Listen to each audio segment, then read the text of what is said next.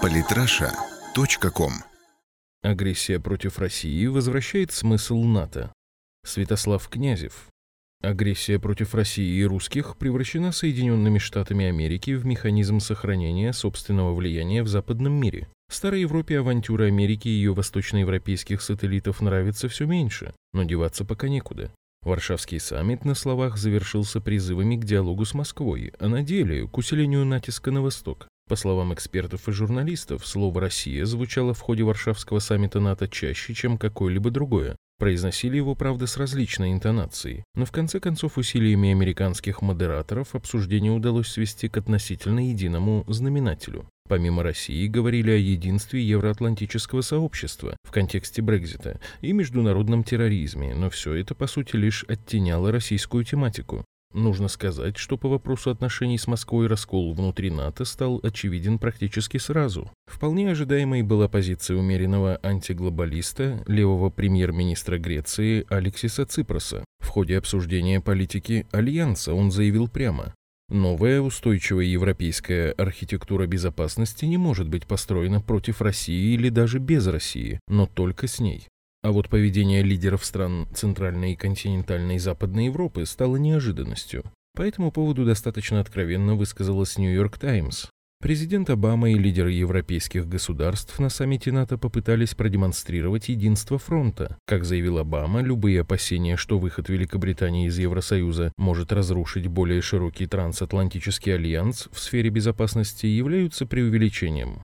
Между тем, как стало ясно в Варшаве, за внешним единством в Европе скрывается все больше свидетельств разногласий, помимо привлекающего основное внимание ее разрыва с Великобританией. Большинство из них касаются вопроса о том, следует ли сдерживать или умиротворять Россию, которая продолжает свои непредсказуемые действия к востоку от границ Альянса. В вопросах от экономических санкций НАТО, призванных оказать давление на Россию, до военных маневров с целью сдержать ее, Германия, Франция и Италия проявляют признаки готовности отступить от жесткой позиции, которую они заняли после аннексии два года назад Крыма. Премьер-министр Италии Матео Ренци недавно принял участие в проведенном президентом Путиным Петербургском международном экономическом форуме, который был организован по типу встреч в Давосе и был проигнорирован большинством лидеров ЕС. Президент Франции Франсуа Оланд говорил о необходимости взаимодействия с Россией. Министр иностранных дел ФРГ Франк Вальтер Штайнмайер раскритиковал масштабные военные учения в Польше в прошлом месяце, сказав, что они провоцируют Россию. Он назвал их бряцанием оружием.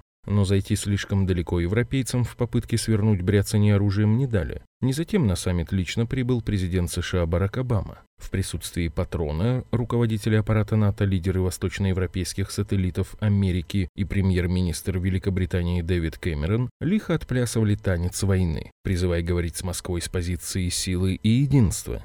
Много реверансов со стороны НАТО было сделано перед запустившей процедуру вступления в альянс Черногорией и пока еще условно нейтральными Финляндией и Швецией. Привлечение в качестве полноценных членов НАТО этих трех государств сразу стало бы для России очень болезненным ударом. Черногории из-за усиления альянса на Балканах, а скандинавских стран из-за необходимости бросить огромные силы и средства на укрепление северо-западных рубежей. Итоговые документы саммита стали примером просто зашкаливающего иезуитства. Наряду с призывами к диалогу с Россией они содержали Официальное решение о переброске четырех натовских батальонов, фактически батальонно-тактических групп, усиленных техникой, общей численностью 4000 человек в Прибалтику и Польшу, с целью формального ухода от российских претензий в контексте обязательств НАТО от отказа размещать войска у границ РФ их будут постоянно ротировать.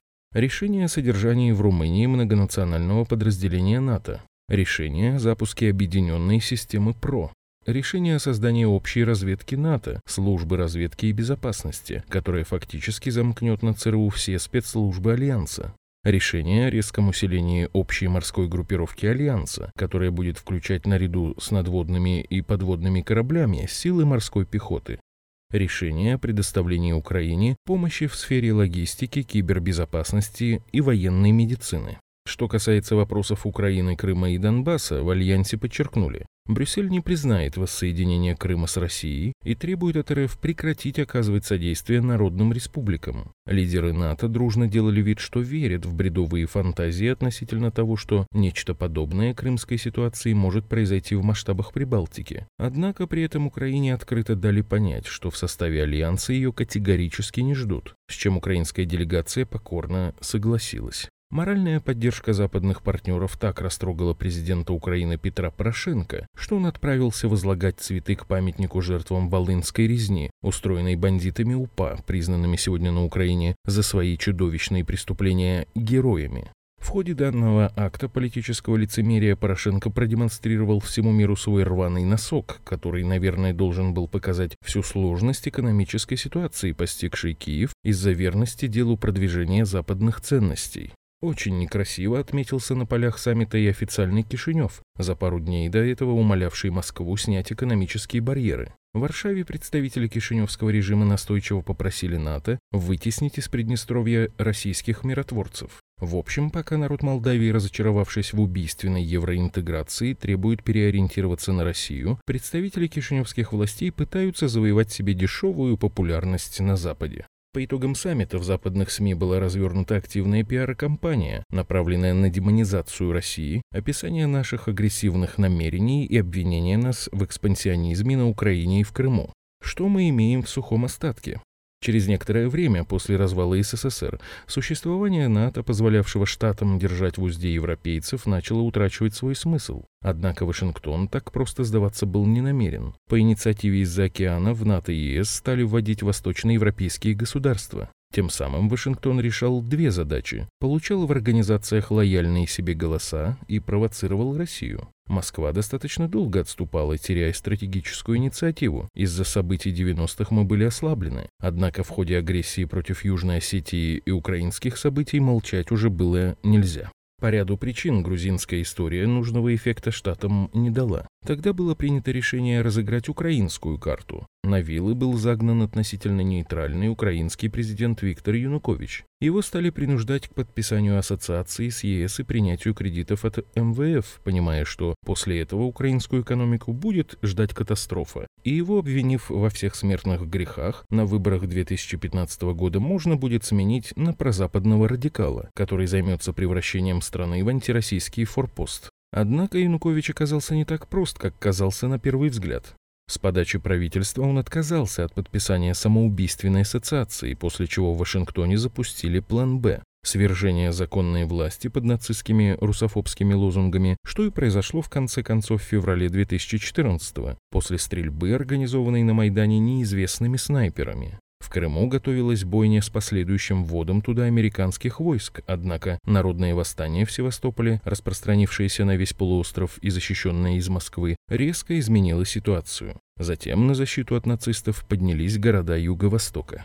Все в НАТО прекрасно понимают, что действия как России в Крыму, так и русскоязычного населения на Донбассе были продиктованы исключительно необходимостью самообороны от подконтрольных США преступников, захвативших власть в Киеве и фактически начавших подготовку к геноциду пророссийских граждан. Страны Запада, дружно кричавшие о принципе самоопределения в ситуациях с Косово, Южным Суданом, Фолклендами и бывшими югославскими республиками, вдруг резко изменили свое мнение, а действия жителей Крыма и Юго-Востока, направленные на то же самое самоопределение, стали выдавать за российскую агрессию. И теперь под этот шумок на границу с Россией перебрасывают войска, запускают ПРО, в которой прошенные ракеты элементарно можно заменить обычными для удара по РФ, усиливают морскую группировку, и США там правят бал. Снова. При этом основные политические игроки Старой Европы могут скрипеть зубами, но против воли Вашингтона пока не пойдут. Однако США заигрались. Многие простые европейцы прозревают. Конечно, у миллионов жителей ЕС мозги запудрены лжелиберальными идеями, но социально-экономические трудности, засилие мигрантов, террористов и прочие прелести, являющиеся результатом американской политики многих, заставляют прозреть. И если на выборах в европейских странах начнут побеждать новые лица из числа консерваторов и социалистов-антиглобалистов, эра владычества Вашингтона может закончиться.